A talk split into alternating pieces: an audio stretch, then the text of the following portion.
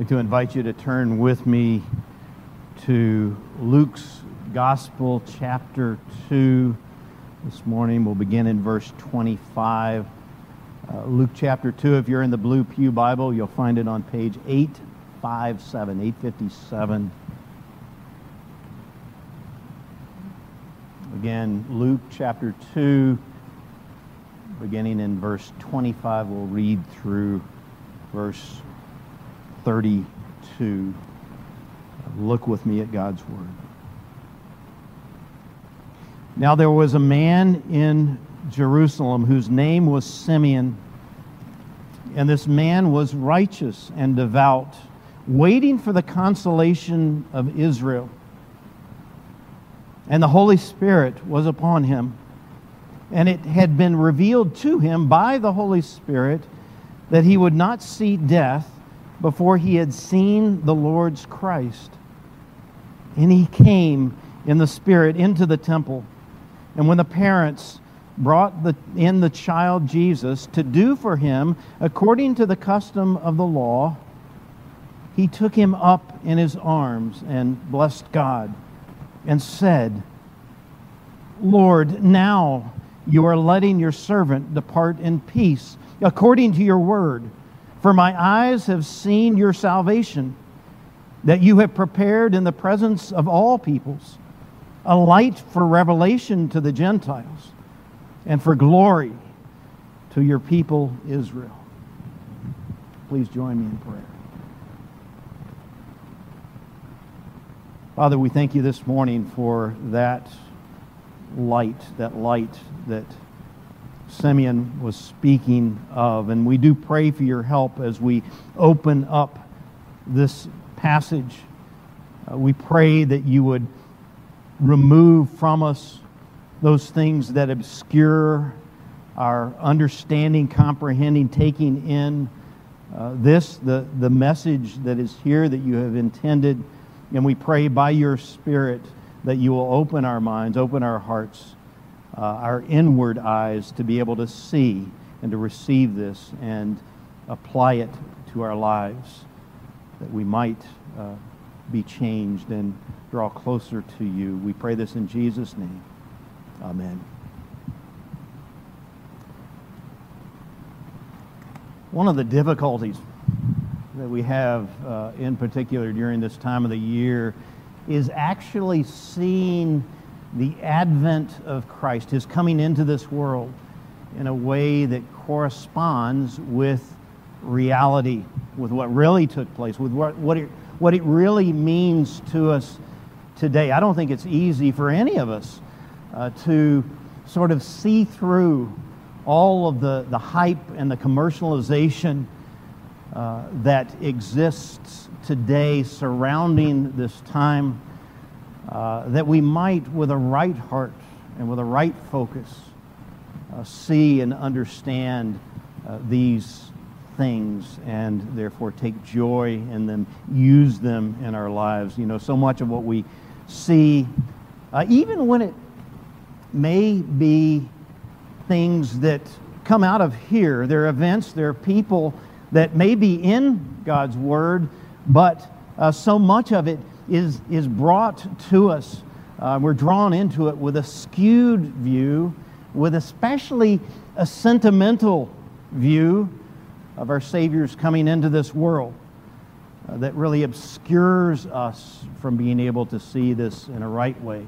Uh, we've got holiday lights, uh, very impressive displays, glittery decorations, and uh, warm fires in the hearth family gathering together, hot cocoa, peaceful mangers with a cuddly baby, and animals gathered around, and silent night, and Frosty the Snowman playing in the background.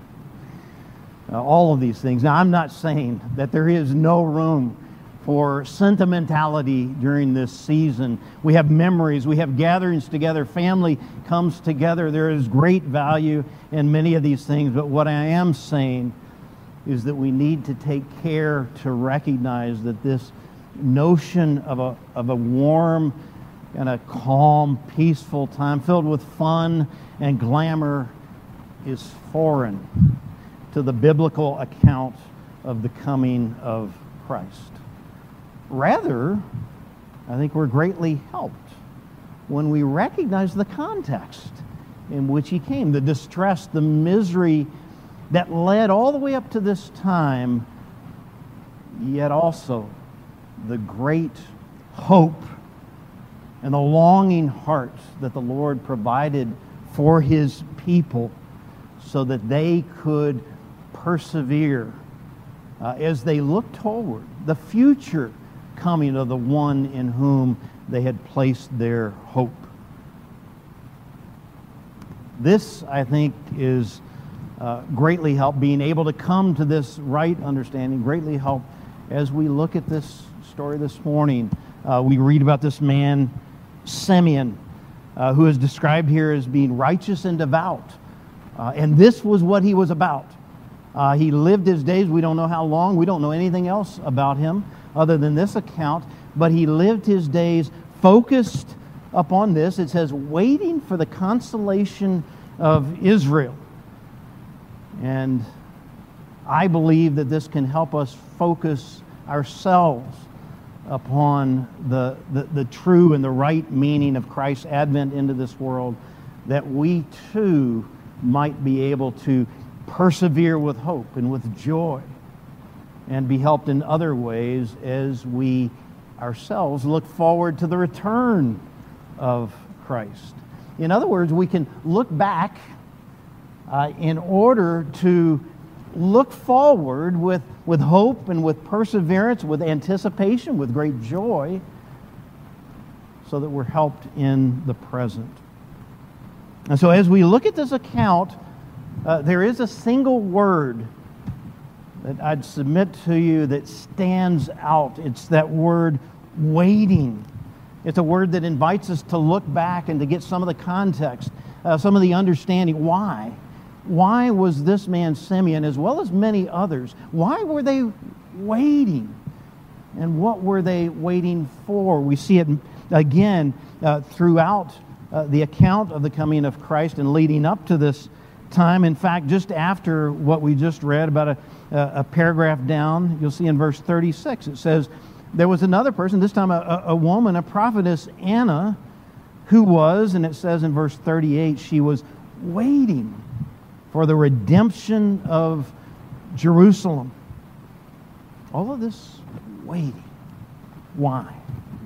Now, I heard someone recently give a, a, a talk on the song that we just sang moments ago. And, and they made the point that that song many, many years ago was, was written and begun to be, be sung in order to give us some of that context uh, of Israel at that time and leading up to the time of Christ so that we might see what that longing was all about. Listen to the words of that first verse.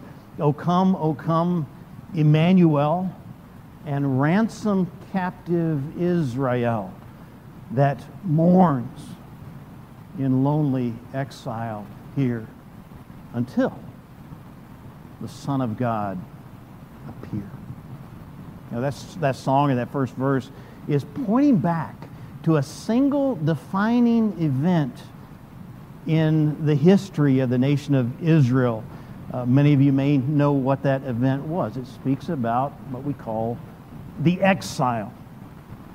The exile. You know, go as, as far back as, as Moses, and remember the, the, the initial formation of the nation of Israel, and remember that this people were the only people upon the face of the earth uh, who the Lord had focused his attention upon uh, as his own people. They were a unique, privileged people, and they were told back in that day, in, in Moses' day, uh, that if they weren't careful to do all of his commandments, all of his statutes, and if they instead went and gave themselves over to other gods, they were told that many difficult and terrible things, times would come upon them.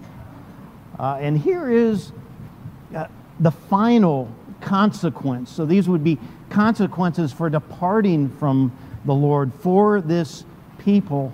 Here's the final consequence. This is given out of Deuteronomy chapter 28 in verse 64. He said, And the Lord will scatter you among all peoples. Think about the exile. Scatter you among all peoples from one end of the earth to the other, and there you shall serve other gods of wood and stone, which neither you nor your fathers have known. And among these nations you shall find no respite, and there shall be no resting place for the sole of your foot. But the Lord will give you there a trembling heart and failing eyes and a languishing soul. Your life shall hang in doubt before you. Night and day you shall be in dread, and you shall have no assurance of your life. If they went their own way, this time of darkness and misery and, and exile from their land and exile from the Lord would occur. And for those of you who know the history of Israel and, and what occurred, you'll know that exactly that happened. It happened first at the hands of the Assyrians in the 8th century uh, BC, and then at the hand of the Babylonians in the 7th and 6th centuries. Uh, the land, the cities were destroyed. Jerusalem was burned to the ground. Uh, the temple was completely destroyed. The people were mostly carried away as captives to a foreign land. They were apart from their land. They seemed to be apart from their God. Now, all of this happened during the time and the life of or, or, much of it, not all of it, much of it happened, and it began during the life of Isaiah the prophet. That's why in the book of Isaiah you'll find more than any anywhere else almost uh, we see the Lord providing his people with an understanding, number one, of what was happening to them, words of, of condemnation for their departure from the Lord, but also wonderful words of consolation and hope. I'll never forget, this is how the Lord works with his people. Uh, that our sin and our rebellion against the Lord, it does bring consequences into our lives, uh, difficult consequences. But amongst God's people, there is always a hope there is always the light of life in it. And it always involves reconciliation with the Lord, coming back together with the Lord. That's what it's uh, at, at the heart of it. Uh, and so never forget that. We always have that hope. And the Lord's doing something as He was with His people, even in the midst of very difficult times. Uh, the people in this day were given these words. This is in Isaiah uh, chapter 7, words of hope. Isaiah 7:14 Therefore the Lord himself will give you a sign Behold the virgin shall conceive and bear a son and you shall call his name Emmanuel. Right there. That's hope in a name. Emmanuel. Many of us know that word Emmanuel means God with us. Remember, reconciliation with the Lord. And so out of the misery of exile would come hope in a person. Uh, Isaiah chapter 9 reaffirms this. The people who walked in darkness have seen a great light. Those who dwelt in a land of deep darkness, on them light has shone. And then a little further down, to us a child is born to us a son is given. And the government shall be up on his shoulder, and his name shall be called Wonderful Counselor, Mighty God, Everlasting Father, Prince of Peace. One who will lead us in a right way. So you got the faithful remnant of God's people who are able to know just as we are able to know. As, as we look to God's Word, we know that we can depend upon this, that it's true. They were able to say, well, this is from the Lord.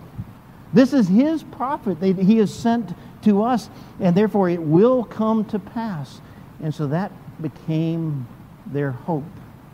You see kind of how the hope, the longing begins to take shape, a certainty in the Lord, a waiting upon Him. Oh, come, oh, come, Emmanuel, and ransom, set free captive Israel that mourns in lonely exile here until the Son of God appear. It was a verse that we read earlier in our call to worship out of Psalm 25. It was this, verse 9. It will be said on that day, Behold, this is our God. We have waited for him that he might save us. This is the Lord. We have waited for him. Let us be glad and rejoice in his salvation. There's a waiting, a waiting that went on for hundreds of years. And during those years, there was a contingent of people that the Lord provided for to, to leave those lands in which they were in exile and to return to uh, the land of, of Judah, to Jerusalem. They rebuilt the walls of Jerusalem. They even rebuilt the temple. But it was never anything close to what it was before. In fact, the older people, those who had been there before at the temple, worshiped the Lord. Now they were coming back from exile. They wept at the fin- when, they, when they finished rebuilding the temple uh, because it was only a shadow of what it had been. And the monarchy, uh, the, the kingship was no longer present. They were without a king, they were without the promised Messiah. And politically, they were always under the thumb of a ruler. They were vassals of another nation. And even, it was about 400 years when the Word of God uh, didn't continue to be given to them. There were no prophets. And so they waited, and so they longed. This takes us back to this man, Simeon, and this time period. Simeon embodies this waiting, he embodies this longing for the Messiah. Yet he had been given a revelation by the Lord, by the Holy Spirit, that the Christ, the Messiah, would come in his lifetime and that he should wait for him. This continued during that time to be a time of darkness and despair in the nation. But he, along with others that we see in the New Testament, he was looking forward with great hope and great expectation to the consolation of Israel, to the one who would come, who would bring the good news of salvation. And that's what the Holy Spirit revealed to Simeon that, would, that had finally come. And so, as he, in this account, as he looked into the arms of Jesus' parents and he saw this child, the face of this child, what he saw there was fulfillment. He saw sin atoned for. Remember the whole reason for the exile. Why did they go into exile? Why did all this come upon the people?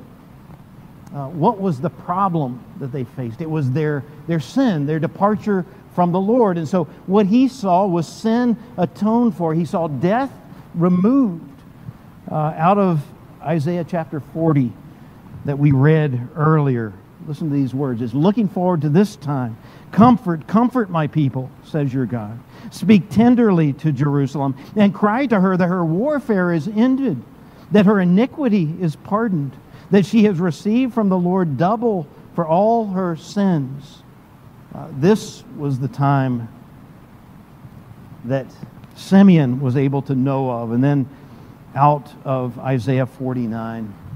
Sing for joy, O heavens, and exult, O earth. Break forth, O mountains, in the singing, for the Lord has comforted his people and will have compassion upon his afflicted.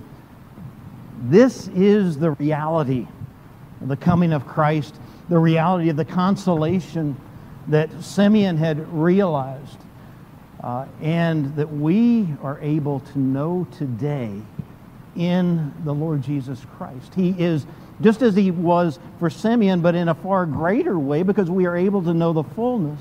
He is our comfort. He is our deliverance. He has come for his people, Israel, which is today the church of Jesus Christ. Think about that song that we sing. Think about the chorus. Rejoice, rejoice. Uh, o Israel, uh, the, the, the Lord has come and he's come for his people. Now, the world would have us make something else out of this.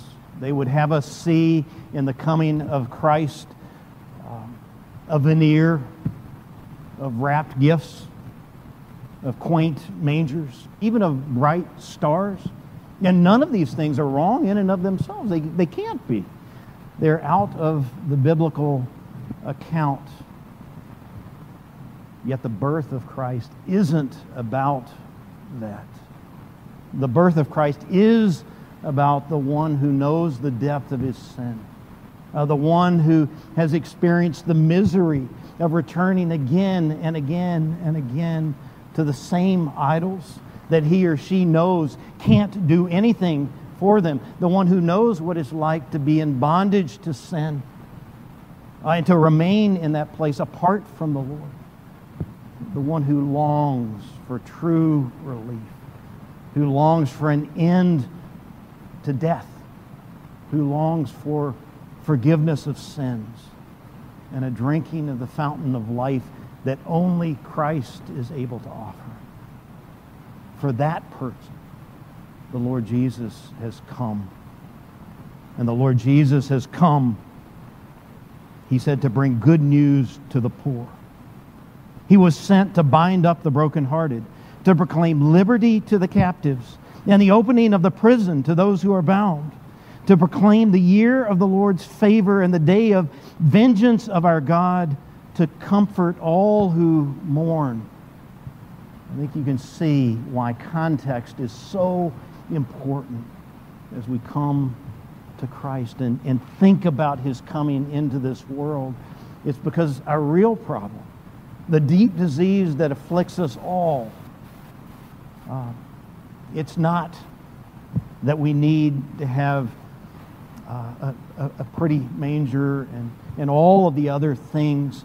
Uh, that's not the thing that we need. It's not sentimentality. That can never bring help to us.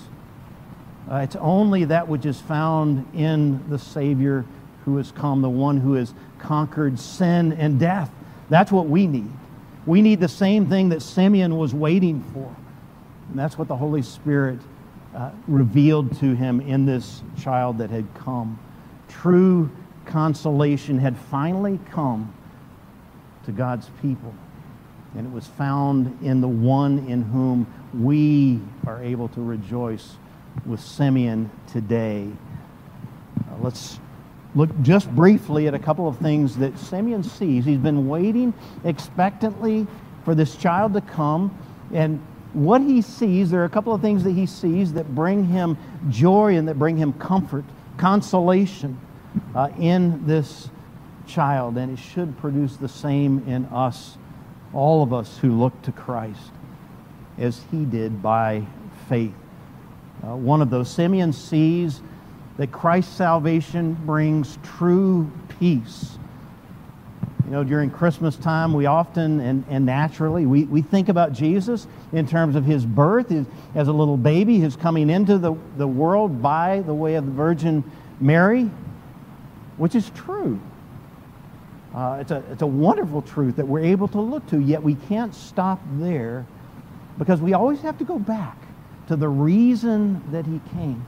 Because if you think about it, there's no comfort in that alone. There's no comfort just in the fact that he came as a little baby. That doesn't do anything for us.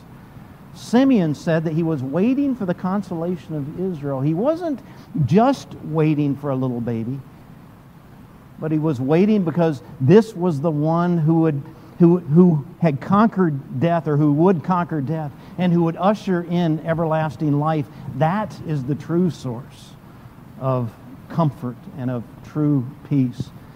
And I think we get a, a glimpse of that in uh, and with Simeon. If you look at verse 29 uh, or even verse 28, it says, He took the baby in his arms, he blessed God, and then he said this Lord, now you are letting your servant depart in peace according to your word, for my eyes have seen your salvation Look at that word now there at the beginning of verse 29.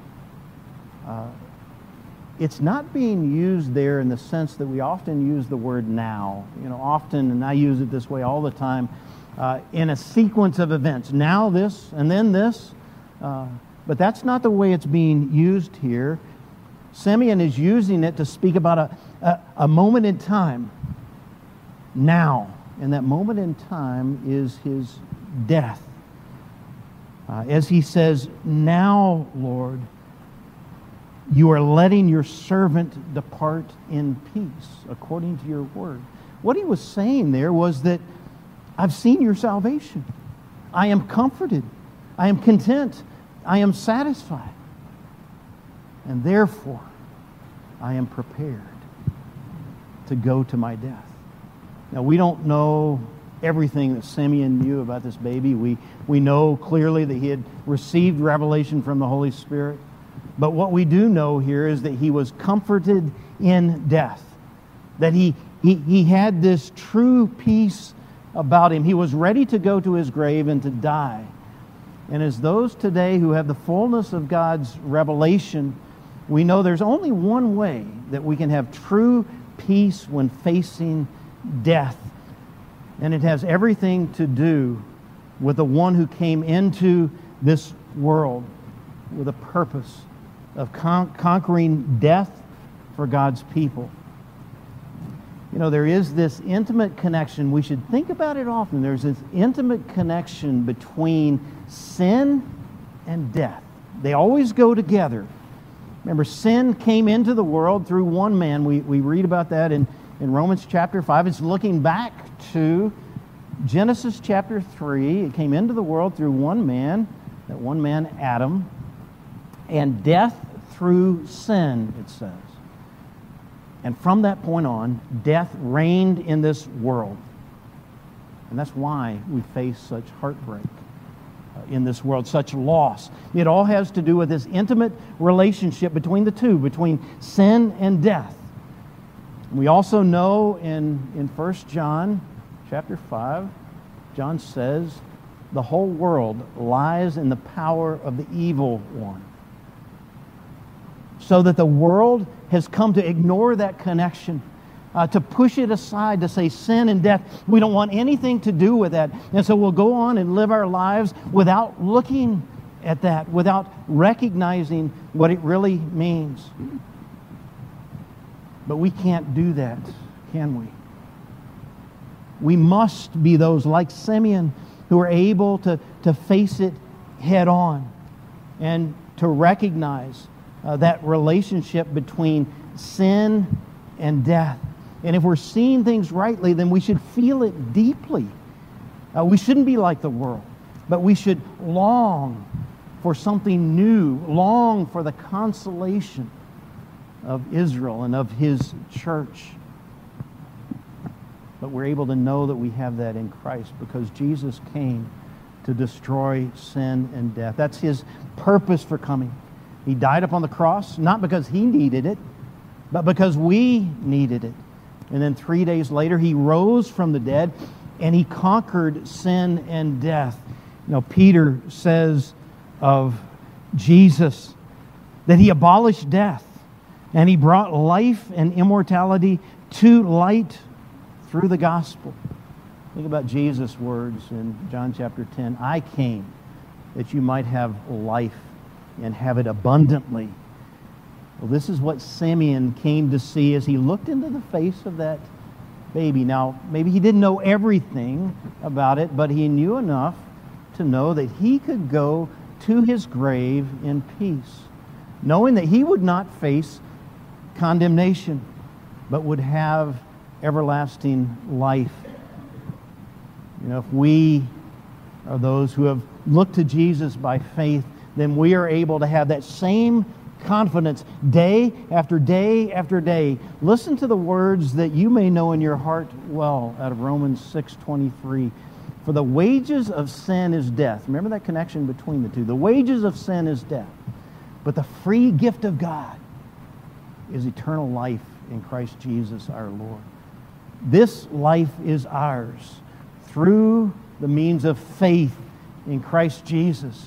And that's what you and I are able to know with great certainty today, and therefore to take joy in, and therefore to be those who are able to face death and understand it and know that the Lord has taken away the sting of death, which is sin, and eternal life is ours in Christ Jesus.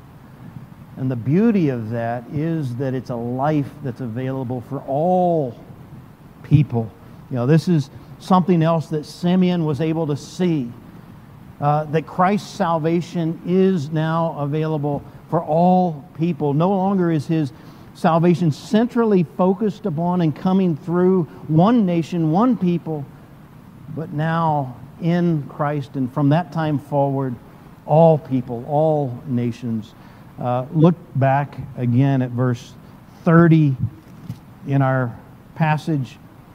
Simeon says, For my eyes have seen your salvation, that you have prepared in the presence of all peoples a light for revelation to the Gentiles and for glory to your people Israel. You know, he's pointing here to the, the change that Christ ushered into the world. No longer was salvation for a singular, particular people, but now it was going out to the ends of the earth. Every tribe, every tongue, every nation would be able to hear the good news of the gospel, and many, many would respond. And you know, Simeon really drives that home uh, when he says not only that you have prepared in the presence of all peoples, but then he brings into it both the Gentiles and uh, Israel, the Jews, that both together, this is where the grafting in of the Gentiles into one people. You know, the Gentiles represented all other nations who were apart from Israel. All those who before were without understanding, they were without knowledge. And so now he says that Christ will be a light of revelation to the Gentiles. No longer would they be left in darkness. And this was something that brought joy and it brought comfort to Simeon. Uh, we can say that it was nothing new in terms of prophecies. The Old Testament is full of references that a day would come when the salvation of the Lord would come to all the nations, and there would be great rejoicing when that happened. Uh, you know, there, there, there's a passage, there are many places where we find this. There's a passage in Isaiah chapter 2, a corresponding one in the book of Micah, but in Isaiah chapter 2 that beautifully puts this. Uh, Isaiah said, It shall come to pass in the latter days that the mountain of the house of the Lord shall be established as the highest of the mountains, and shall be lifted up above the hills, and all the nations shall flow to it, and many peoples shall come and say, Come, let us go to the mountain of the Lord, to the house of the God of Jacob, that he may teach us his ways, and that we, may walk in his paths. Think about that.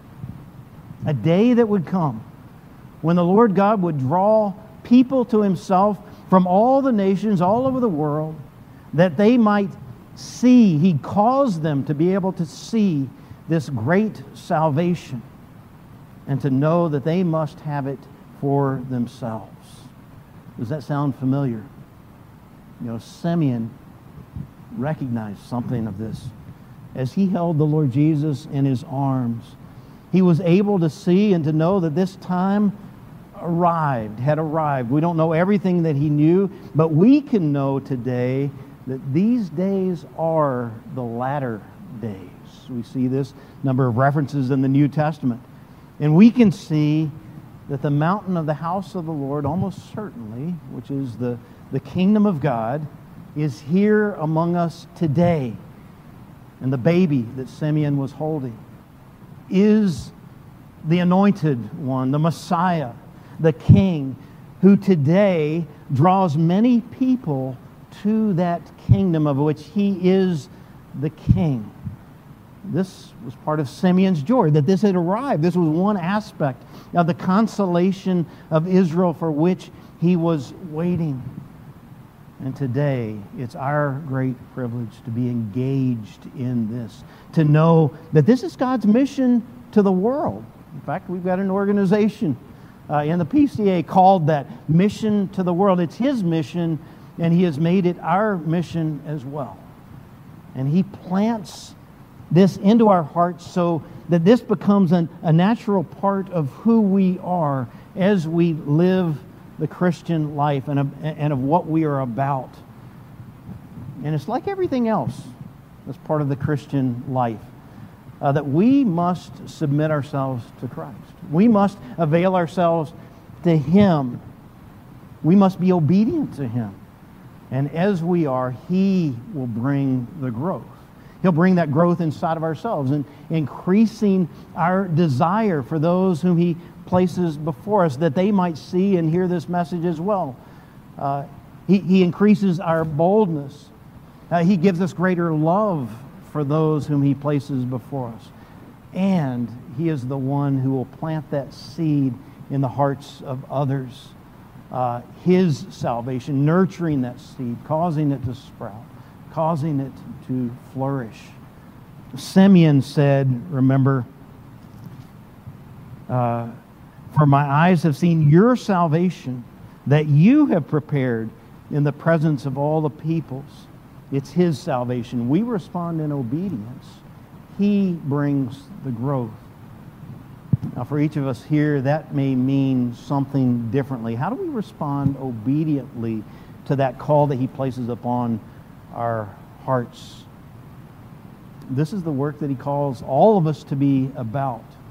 Uh, is this work of reaching out to others with the gospel in some way and supporting that work of the church. You know, for those who, who are here young amongst us, that may be something, whatever age that you are, that you hear that call in your heart and you sense this desire to, to reach out to others with the truth of that wonderful message of the gospel. Uh, and if you do, then you need to listen to that. And you need to go to Him in prayer and, and look for others to affirm that within you, recognizing that He is the one who brings the growth. For others amongst us, uh, there may be those who are able uh, to provide resources in a greater way, maybe at this particular time, uh, greater financial resources to the work of God throughout. Uh, for others, uh, you can pray for our missionaries. We've got information uh, in the foyer about our missionaries. Uh, you can talk to me for more in- information about them. Uh, finally, there's the local outreach that we're involved in. Um, in which we've got Mercy Ministry. Uh, we also have a number of people involved in the pregnancy centers uh, here in, in town and reaching out through them. Uh, Pinwheel is another avenue, and as I mentioned last week, the elders are going to be looking at the outreach that the Lord has placed before us, the gifts that He has given us, uh, and asking what opportunities are there? What is He calling us as a body to? Uh, but in all of it, this is the heart that we are to have uh, a, a, light for revelation to the Gentiles, for glory to your people Israel, a salvation that's been prepared for all peoples. And all of this that we've seen with this man, Simeon, provides the true meaning of the advent, the coming of Christ into this world.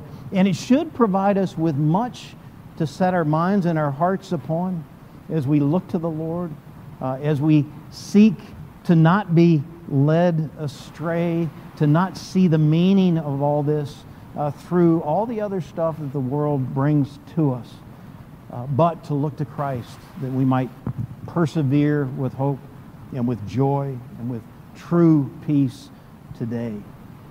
Uh, that peace that surpasses understanding because we know the one who has conquered death and sin and because we are able to engage ourselves in His mission work of taking the gospel to the, to the corners of the earth, making it known through the gifts that the Lord has given us and the means that He provides for us. Uh, this is at the heart of what is meant by the coming of Christ into this world. Please join me in prayer. Father, we thank you this morning. Uh, that we, like Simeon, are able to look to Christ and to be able to see the Messiah uh, and to see all that we need at the heart of it, uh, that it is given to us in Christ. Help us to take joy in Christ who has come into this world.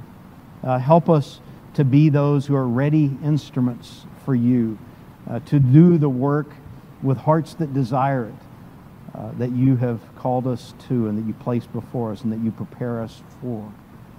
Uh, we thank you for the, the gift of gifts that you have given us uh, in Christ. And we pray, Lord, that we will see in our minds and in our hearts uh, the truth of Christ Jesus and all that he brings. We pray this in his name.